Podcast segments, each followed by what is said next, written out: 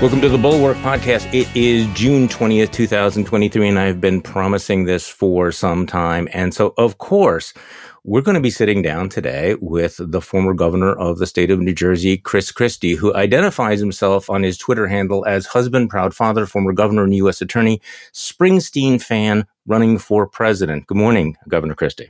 Charlie, thanks for having me. Well, we're going to get to the what were you thinking question a little bit later, but I want to start off with last night. I'm sure that, like a lot of other folks, uh, you were watching the former president sit down with Bret Baier. They covered a lot of ground.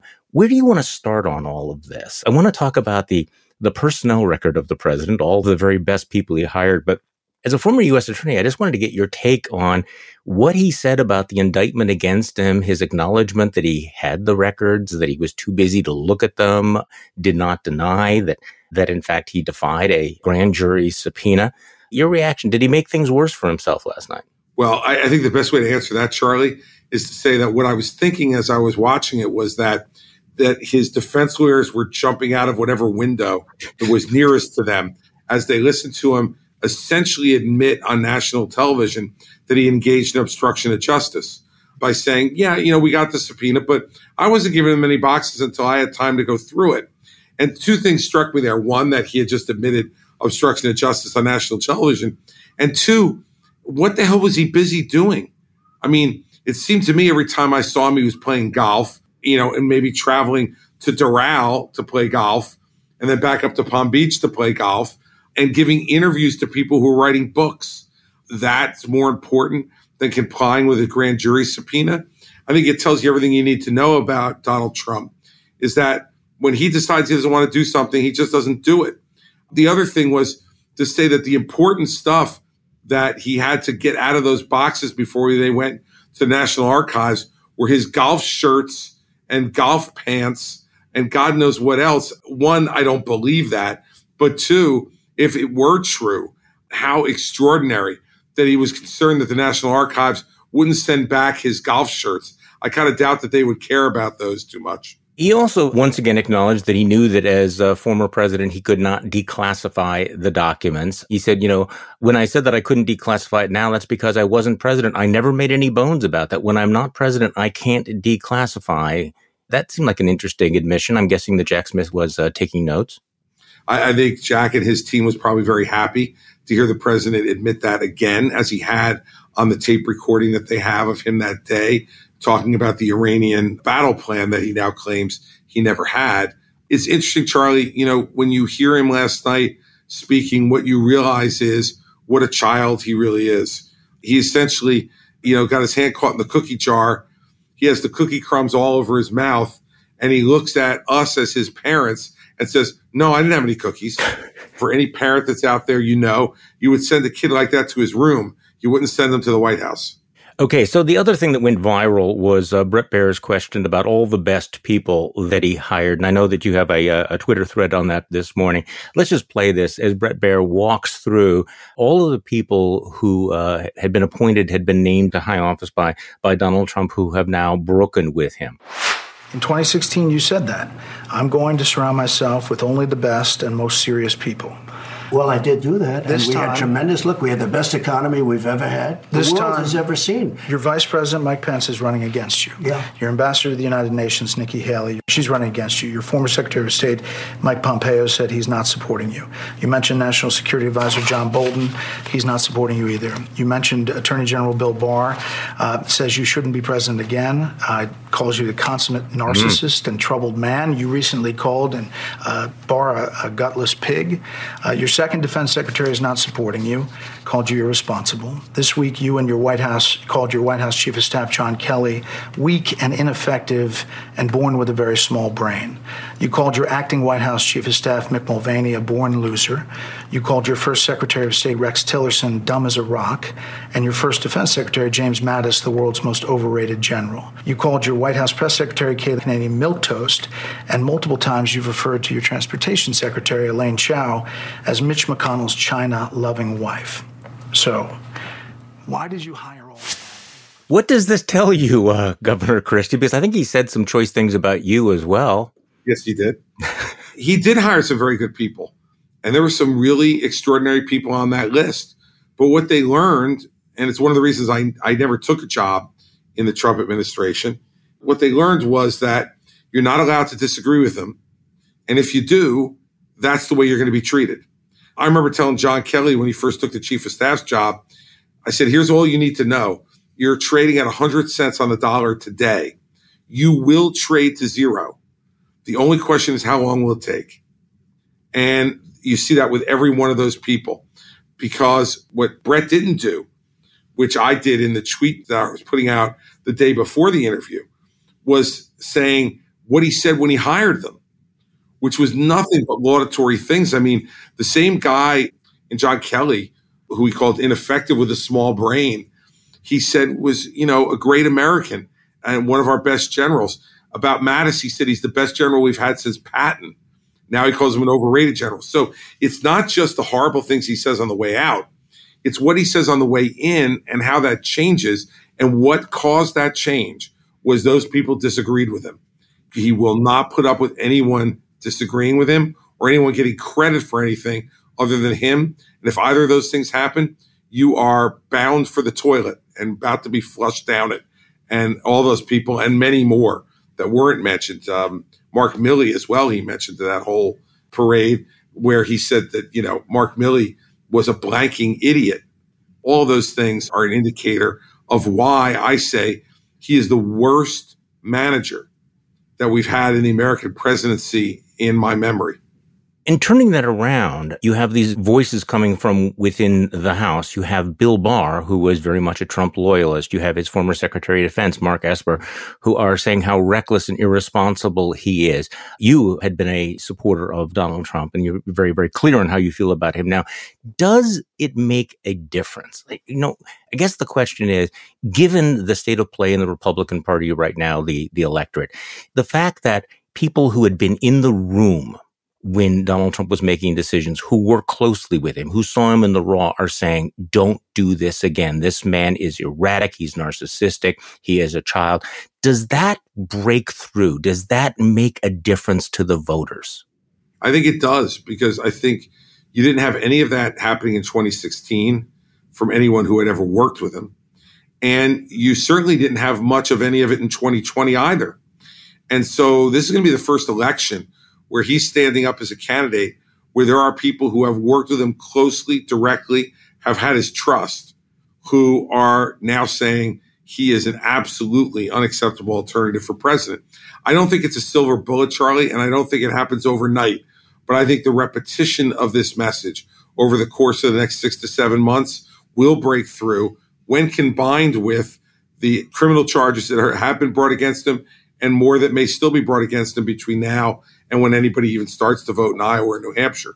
Okay, we'll double back to all of that, but we have to do the obligatory what were you thinking segment of all of this and sure. and this will be my edited version of it because I have to say that it is still burned in my retina watching you stand behind Donald Trump and I was thinking what were you thinking February 26th 2016 Here's the lead in Politico. New Jersey Governor Chris Christie endorsed presidential frontrunner Donald Trump on Friday in a stunning announcement that adds fuel to the real estate mogul's runaway campaign. Governor, you arguably contributed as much as anyone to making Donald Trump happen and make him president. What were you thinking? The F bomb is implied. yeah. And I feel it, Charlie, so you don't even have to say it. okay. And I've read it before. Um, here's what I was thinking. First, I was convinced after the South Carolina primary that the race was over. He had nearly won Iowa. He had won New Hampshire two to one, and he had won South Carolina by double digits. And so my view on it was it was over. And if anybody but Donald Trump had done that, whether it was let's say Mitt Romney four years earlier, anybody else, the media would have been declaring it over. And in my view, it was over. Secondly, I didn't want Hillary Clinton to be president under any circumstances. Uh, third, I'd had a relationship at that time with Donald Trump for 15 years. And so my view of it was he listened to me and that I could make a difference, make him a better candidate. And if he won, make him a better president. Now, I turned out to be wrong. And I've admitted that I was wrong. But that was what I was thinking at the time and why I made the decision that I did. I do think that my endorsement has been overplayed a bit in terms of the impact that it had ultimately on the primary, I think he would have won anyway. But in the end, you want to know what I was thinking? Those are the three things I was thinking. One, that it was over. Two, that given the nature of our relationship, I thought I could make him a better candidate. And if he won a better president. And three, because I didn't want Hillary Clinton under any circumstances to be president. And so on the on parts part two, I was wrong. I couldn't make him a better candidate or better president. And I didn't have a full understanding of that at the time. But believe me, I came to understand that over the next number of years.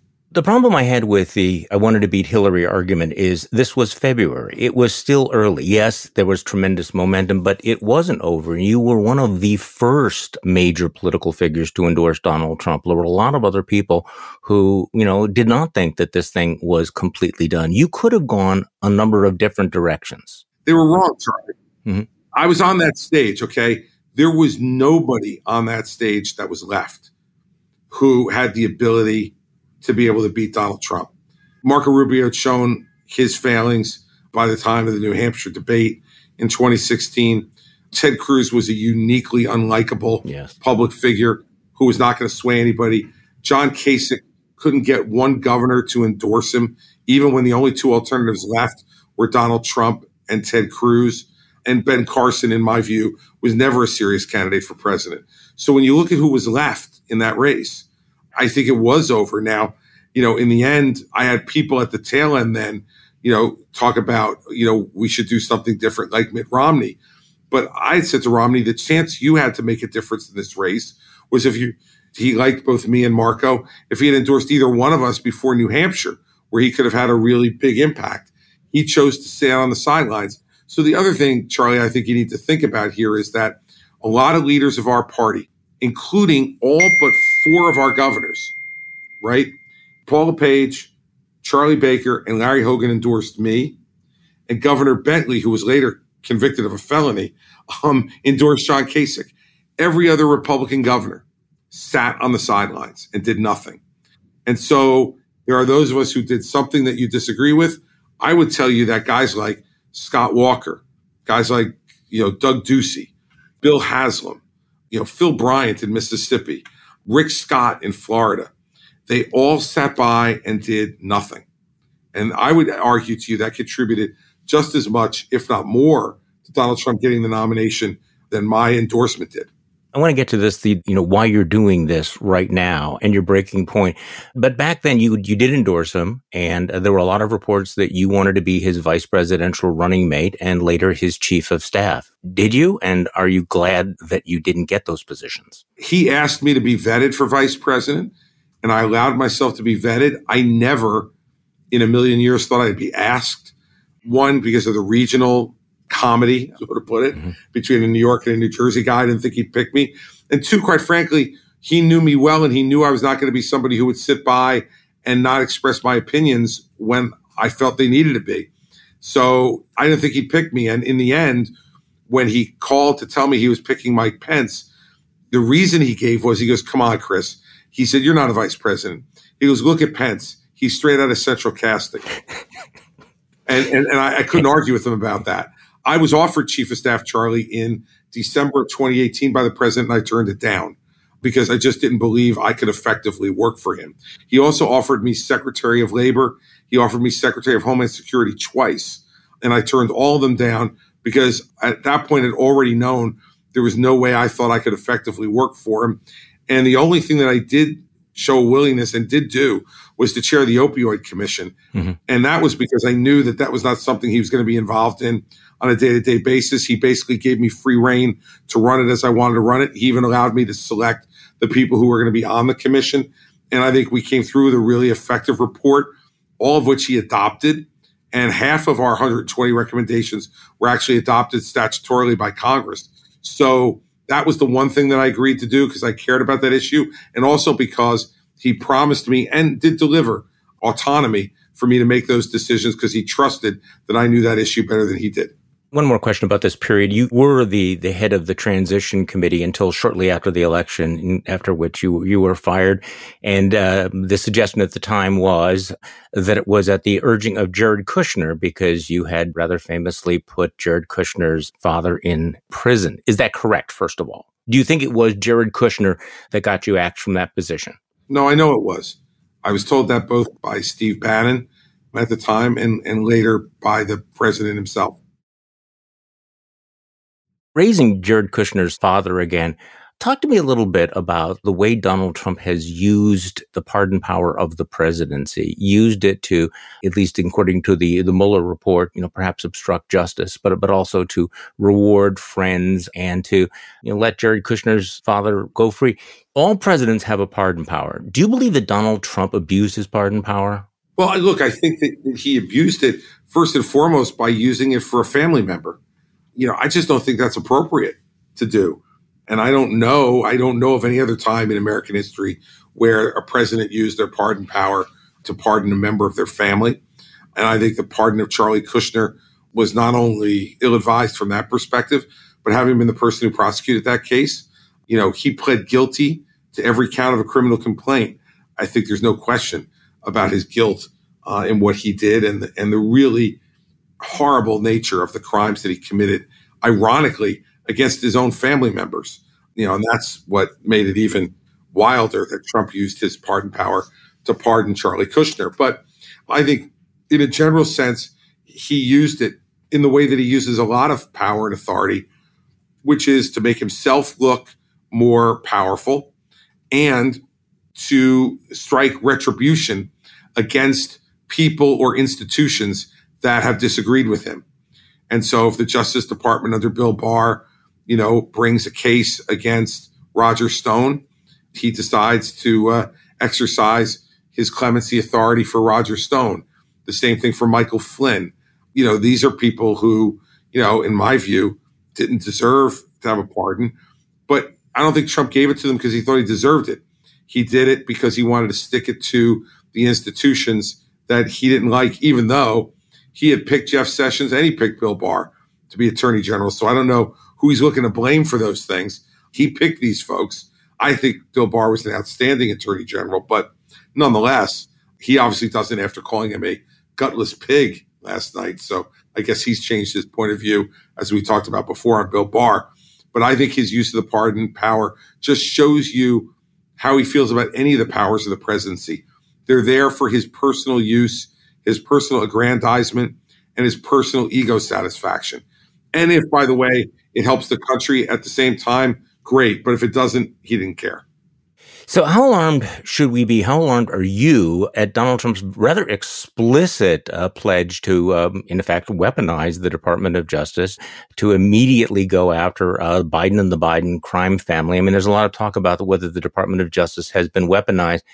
It certainly sounds as if Trump does not believe in the independence of the Justice Department at all and is promising to be your retribution if he gets in. How alarming is that? Well, it's really alarming. Look, and I think, quite frankly, the criticism of the Justice Department under Barack Obama and Eric Holder is apt. I think they used it to go after their enemies, and I think they used it to look the other way with their friends, most particularly in the Hillary Clinton situation. You know, then when you go forward, I think it wasn't weaponized, I think, the first time that Trump was president. I think that Jeff Sessions was incapable, even if he wanted to, of weaponizing it. And I don't think Bill Barr would have ever agreed to do something like that.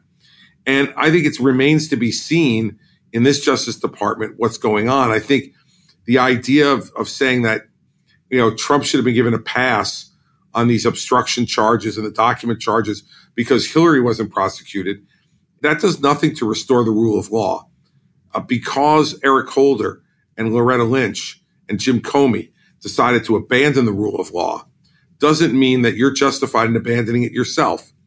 And if I were to get elected, Charlie, I would pick an attorney general who was going to aggressively enforce the rule of law without fear or favor.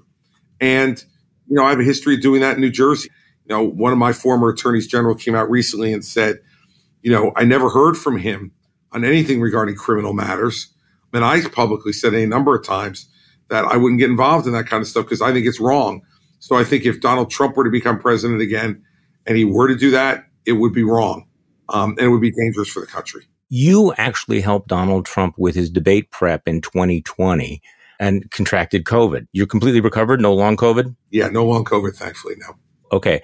So what was your breaking point and why did you stick with him through that entire first term, what was it that you said, I'm just done with this? I am all out of bleeps to give.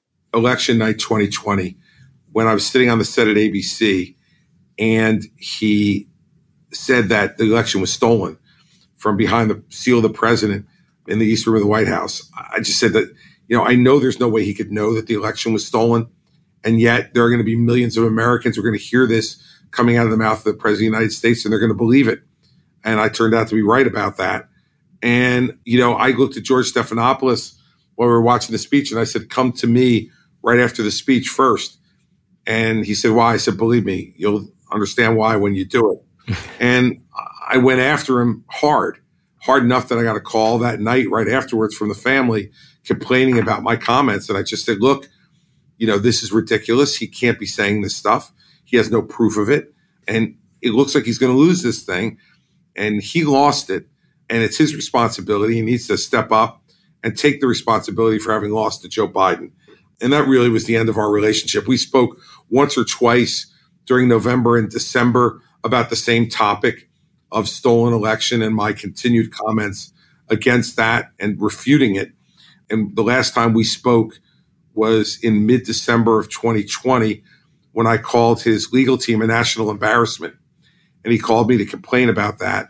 And we had an argument again about conceding the election and welcoming Biden to the White House and going to his inauguration. And he told me he would never, ever, ever do that. Mm-hmm. I said, What else you got, Chris? And I said, I've got nothing else, Mr. President, because there is nothing else for you. And he said, Well, then I guess we've got nothing left to talk to each other about. And he hung up, and we haven't spoken since. That's two and a half years now. Does he believe that he won that election? Because I mean, as recently as last night, he's talking with Bret Baier, and Bret Baier asks him this sort of softball question about what will it take to get the swing voters from the suburbs back. And Donald Trump's answer was, well, you know, I won in 2020. He is still saying that. And he has persuaded tens of millions of your fellow Republicans to believe it as well. I know it's hard to get into his mind, but does he sincerely believe it or is it just his brand that he can never acknowledge loss? He knows he lost. And I can tell you because mm. during debate prep, he was afraid that he was already losing and knew that he needed to do well in the debates to try to, mm. to make up the gap. So he was talking to me about that at the time, Charlie. So I know he knows he lost. But I will tell you, his philosophy is if you say something enough times, even if it's untrue, it eventually becomes true. And he has said that to me and to my wife directly. And so I absolutely believe that he knows he lost the election, but his ego is so damaged by the fact that, you know, he's the first person, you know, to ever lose a general election to Joe Biden outside the state of Delaware that he can't deal with it. His ego can't deal with it. He can't deal with being a loser, which is what he is. And uh, that's why. But in his heart of hearts, he absolutely knows he lost. Okay, so why is this happening? You know, the Republican Party has had one opportunity after another to take exit ramps. You know, some people took it before 2016, some took it during the first term. The party could have taken an exit ramp after he lost for reelection, certainly after January 6th. It looked like many were going to. And yet here we are, and there are so many Republicans that are afraid or unwilling to take that exit ramp. I know you've obviously thought about that. That's why you are running. What's your explanation? Because you're looking at Donald Trump, looking at the election, looking at his character, and yet this party cannot quit him. Why not? I think part of it is that there's been a divisiveness that's been created in this country where people feel they have to wear their uniform 24 hours a day, seven days a week, and that there can't be any objective evaluation of how people on our own team are doing or not doing. And I think we see that in both parties, quite frankly, because there really is no other explanation for the Democratic Party being uniformly behind Joe Biden either. I mean, every time you look at him, you kind of know the guy's not up to the job, but yet they stick with him. It's of a different character, but I think it's analogous to some extent. I think also on the Republican side, there is fear, political fear among a number of office holders who believe that he could impact them in a potential primary situation. And I also think that there are some who, and this is a much smaller percentage, who just truly believe everything that comes out of Donald Trump's mouth. And I think the combination of those it creates the atmosphere that we're in. But the only way, in my view, Charlie, to break the fever is to go right at it and make the cases I'm making now about him. And I can't guarantee you that that's going to be successful. But what I will tell you is, I know, having participated in 2016 when we all ignored him, that that wasn't successful either. So I'm convinced of what's not going to be successful, which is ignoring him. I don't know whether going right at him will be successful, but I think it's not only the right thing to do, but it's the only way to try to wrest the nomination away from him. Okay, so how does Trump lose? I'm trying to work through this scenario, you know, because I can't imagine him ever conceding defeat. I can't imagine him ever quitting the race. What will it take? What scenario in your mind you know, you're playing out, you go directly at him, you maybe create a permission structure, maybe there's collective action, maybe you successfully, you're able to wound the apex predator and he's stumbling and other people sense blood as well. But how does it end? What is the scenario that you envision, Governor? I agree with you generally that he would not quit a race. Knowing him as long as I've known him, I don't see him doing that except for one scenario. I'll get to that second. First is that he fights it out all the way to the convention and that you have slayed him, but he's unwilling to admit it. He will fight it all the way to the, to the convention. He will give a negative, nasty speech at the convention mm-hmm. saying it's been stolen from him and that the establishment is stealing everything from him and that they've never liked him. And that's why, because he's a threat to them and all the rest. And then there's a vote on the first ballot in the convention. And whoever, I hope it's me, I think it could be, winds up beating him in a, in a convention vote. The second scenario, which I think is also possible, is that he loses Iowa and New Hampshire. Now, we just talked about how he can't bear losing. If he lost both Iowa and New Hampshire, I think he would sit there and say to himself, Do I get out of this thing because I don't want to prove I'm a loser and wind up losing a whole bunch of these other races? He feels the momentum going in the other direction and feels like at that point he could say, Look, you know, this has been rigged against me. The Justice Department's been after me. It's an unfair fight, and I'm not going to waste my time anymore on this because it's obvious they've stacked the deck against me. And gets up and walks out and is able to say he's still undefeated in his own mind. I think that's the only way he walks away is a couple of early losses that put him in a much different position and make him think that he might as well get out before he, you know, people can suspect he's a loser then, but they haven't proven it. I think that's the only scenario, but I think the first scenario is the more likely one. And again, you know, part of the problem I think for Republicans is that they can't win with him, but maybe if he burns the house down on the way out, they can't win without him either. I mean, isn't that the fear of a lot of Republicans that if you antagonize him, antagonize the base, that they will just simply walk in the general election?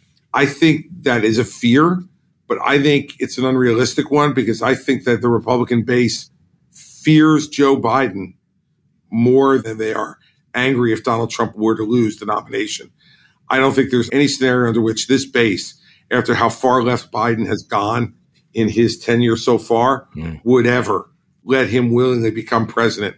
And there would be a period of time of reconciliation where the candidate who vanquished Trump would have to reach out to that part of the party and try to bring them back in definitively. And I think you do that anytime after a primary, but this time it would be even more important to do it. I had a challenger in my race in 09 to run against Jon Corzine, and it was a very, very contentious race. But I went and had lunch with him two days after the race was over and tried to bring him around, and he eventually did come around um, and was supportive, and as were the people who voted for him in the primary. So, you know, you got to know how to do it. You got to know how to be smart about it. But I think those are the two scenarios. Either he fights you all the way to the convention and you reunite the party thereafter, or a couple early losses may so mortally wound his ego that he'll get out then. Okay, well, speaking of coming around, you've made it clear that you will not come around. You, you will not support Donald Trump if he is the nominee. That's correct? Correct. Okay, so what will you do if he is the nominee? You know, look, my, my guess is I probably wouldn't vote for president because I have to assume Biden's the nominee as well. I couldn't vote for Joe Biden, and so I probably would just skip that line on my uh, on my ballot. Now, look, you know, at the end of the day, I'm going to work as hard as I can to make sure I am the nominee so that I have somebody to vote for. But you asked a direct question and you're, you're owed a direct answer. So let's talk about the debates then, because uh, in order to participate in debate, you have to sign the pledge. You've made it clear that uh, you will take it as seriously as Donald Trump took it in uh, in, in 2016, which yeah. has always been an irony. that was, you know, the one guy. Because I remember that, right? They asked you, you know, who will pledge to support the nominee, and and what 11 hands went up, 12 hands went up. The one hand that didn't go up was Donald Trump, right? Nine went up and one didn't. Uh, we had all signed it. There were 10 of us on the stage. Nine hands went up and one didn't. And I said this to Ronna McDaniel, there was no penalty for that. Mm-hmm. You know, and now she wasn't in charge then, Reince Priebus was, but nonetheless, uh, you know, part of my argument against the pledge this time is it's meaningless. He proved it was meaningless eight years ago. And does anybody really believe he'll even sign it this time? But if he does, we already know that he won't regard it with any type of loyalty. And so, you know, if that's the way we're going to play this game, well, then, as I said before, and you repeated, I will take the pledge just as seriously as he did in 2016. Okay. The most important thing is to get on that stage, Charlie, and to make this case to Republican voters. Let's talk about the debates and getting on the stage and what you need to do to get there. Do you think that you will ever be on a stage with Donald Trump? And I ask that as a skeptic that Donald Trump will ever participate in any debate, much less a debate where you have to go up against Chris Christie. What do you think? Will this ever happen? I believe it will uh, for two reasons.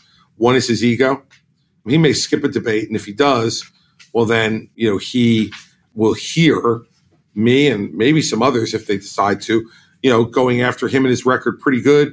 And the only chance he'll have to respond will be on Truth Social, which I think will be an ineffective response for him. So I think his ego wouldn't permit him to admit that he was dodging it, and and he would hate those charges being levied against him without his ability to respond. But secondly, I also think it would hurt him with his voters, Charlie, because his voters support him. One of the biggest reasons they do is because they see him as a tough guy and a fighter. Mm-hmm. Well, if he's unwilling to get on the stage and defend his record, fight for his record, fight for their record and the things they believe in, I think it will damage him with a number of his voters, that he'll look like he's dodging. And they won't like that because that's inconsistent with his brand. And so I think for those two reasons, he will eventually be on a stage, um, no matter who else is up there. You know, will he miss the first one or two? That's possible, but I think eventually he will be up on that stage. To get on the stage, what you have to uh, be at one percent in the polls and have a certain number of small dollar donors. Yeah, forty thousand donors. People can go to chrischristie.com to make that happen. You can donate as little as a dollar to make that happen. Um, it's not the amount of money; it's the number of donors. So it's forty thousand for the first debate. One percent sign the pledge and also of the 40,000, 200 have to be 200 each from 20 different states to show a bit of a breadth of support as well, so that you don't get it from just one state. You know, Charlie, we're making great progress on that. We've already reached the 220 states threshold in less than two weeks in the race. And we said just two nights ago that we were already at 15,000 donors in less than a week or just about a week. Mm. So we're doing real well. I never count chickens until they're hatched, but in the end, I think we're making great progress towards reaching those numbers and and qualifying for the debate stage.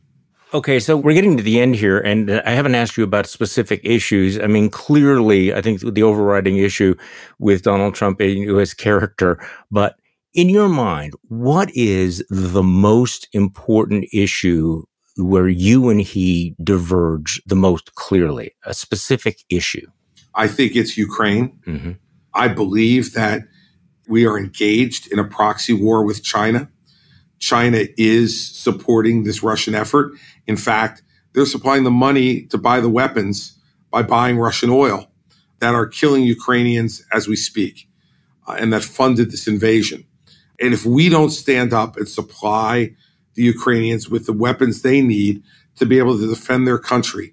Every one of our allies around the world is going to be looking at us and wondering whether America can still be counted on to be the arsenal of democracy and to stand up against totalitarianism all over the world.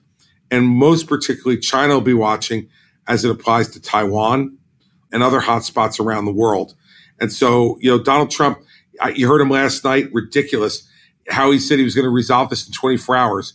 He'd go into a room and say something to Zelensky and say something to Putin. And then get in the back of the room and it would be all resolved in 24 hours. My guess as to how he would resolve it is he would give Ukraine to Russia and he would abandon them hand over Ukraine to Russia, and that's the way he'd resolve it.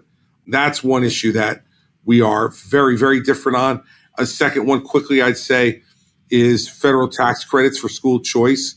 He had a chance to do that for four years. Um, he didn't do it. I believe it is the educational issue of our time mm. that we need to treat poor minority students who are in trapped failure factories across our urban centers and give them the same opportunity at a great education. And, and the way to do that, in my view, is to give their parents choice to be send those children to whatever school they want, to have a federal tax credit to help pay for it. Donald Trump had a chance to do that for four years. He didn't do it. I would. One last question. Why are you doing this? You had a pretty comfortable life. You have to know the odds are stacked against you. You have to know that you are going to be punched in the face over and over and over again. So, Governor Christie, why? Why are you doing this and why you? Because it needs to be done, because the truth matters, Charlie. The truth matters. And if our country is going to continue to be a great country that does big things and leads the world and gives better opportunity for our children and grandchildren, we got to start with the truth. And what I saw happening in this race was that nobody else seemed willing or able to do it. And uh, my wife and I talked about this a lot as we were considering it. And she continued to encourage me to do it because she said, You know him better than anyone. You are uniquely qualified in terms of your skill set to be able to take him on directly. And I know you're not afraid of him. And she said, I don't want you sitting here months from now saying, No one's doing this. I can't believe what's happening to our country. You got to go out and try to make a difference. And that's what my whole public career has been about, Charlie, is, you know, taking on big things and trying to make a difference. And I succeeded more than I failed, but I failed too. And this may wind up not working out. Anybody other than Donald Trump who tells you they know what their path is to winning this race is full of it. They don't. But the one thing I know for sure is the only way that you defeat the front runner and become the front runner is to go after that front runner directly and prosecute the case against him. And I would say I don't think there's anybody in the race who has more experience or a better skill set to prosecute the case against Donald Trump than I do. And if that leads to me being the nominee, which is going to be my effort every day, then I can tell you I will do the exact same thing against Joe Biden in November and prosecute that case. And I think that's the way to get the White House back. And then you'll have someone in there who's actually governed in a blue state, who knows how to bring people together, who knows how to craft conservative, smart solutions that you can also get some Democrats to vote for too. And we might actually accomplish some things in this government again, Charlie, rather than just yelling and screaming at each other. Is there any part of you that is doing this as kind of making up for the role you played in 2016? Like, like clean up on aisle no. 45, clean up on aisle Christie? any, any of that? No, there really isn't. That's not enough of a motivation to get up every day and do this, Charlie. Just isn't. My country is the motivation. My children and my, and hopefully someday grandchildren are the motivation.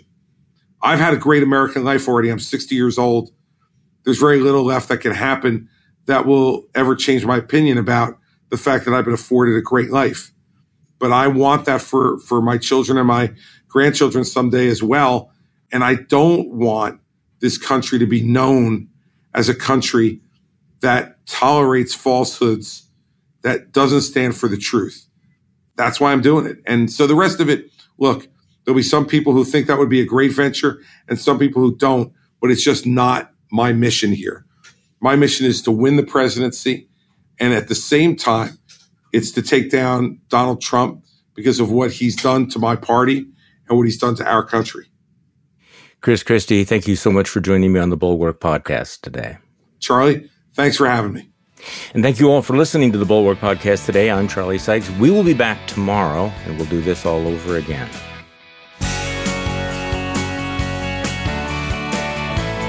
Bulwark podcast is produced by Katie Cooper and engineered and edited by Jason Brown.